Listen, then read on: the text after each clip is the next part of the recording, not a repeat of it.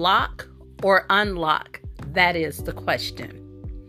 When you're sitting in your house, you have a sense of security because you have a door.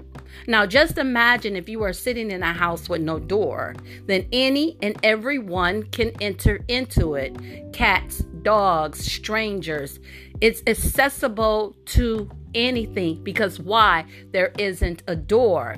But once a door is applied to the house, you have a sense of security. You feel secure that you have a gate or a screen or a door that prevents intruders or the entrance of anything that was not invited.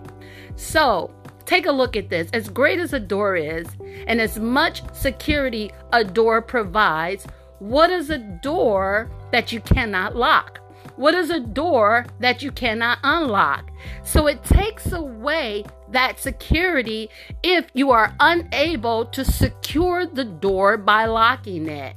The title of this podcast is Your Mouth is Key. As great as the door is, it's still somewhat insignificant a little bit because there isn't a key. You need the key to lock and unlock. Now, we go to school. We do all of these fantastic things with our life. We get married. We we um, enjoy our finances. We travel, and we put a lot of emphasis on achieving things. But little do we realize that the success or the maintenance of the things that we've occurred is a result of what we say. Case in point, you can have a spouse, but if your mouth is constantly talking against your spouse, if your mouth is constantly degrading your marriage, then what you're doing is removing the security of that marriage and you're unlocking the door for Satan to come in and dismantle your family. So you're so again going back to the door.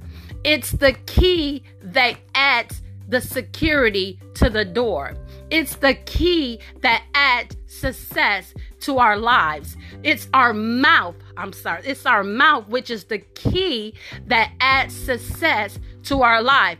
I'm going to speak, you're going to speak positive affirmation regarding your mouth your marriage. You're going to speak positive affirmation regarding your finances. You're going to speak positive affirmation through the word of God concerning your family. Because listen, brothers and sisters, your mouth can unlock or lock blessings or curses.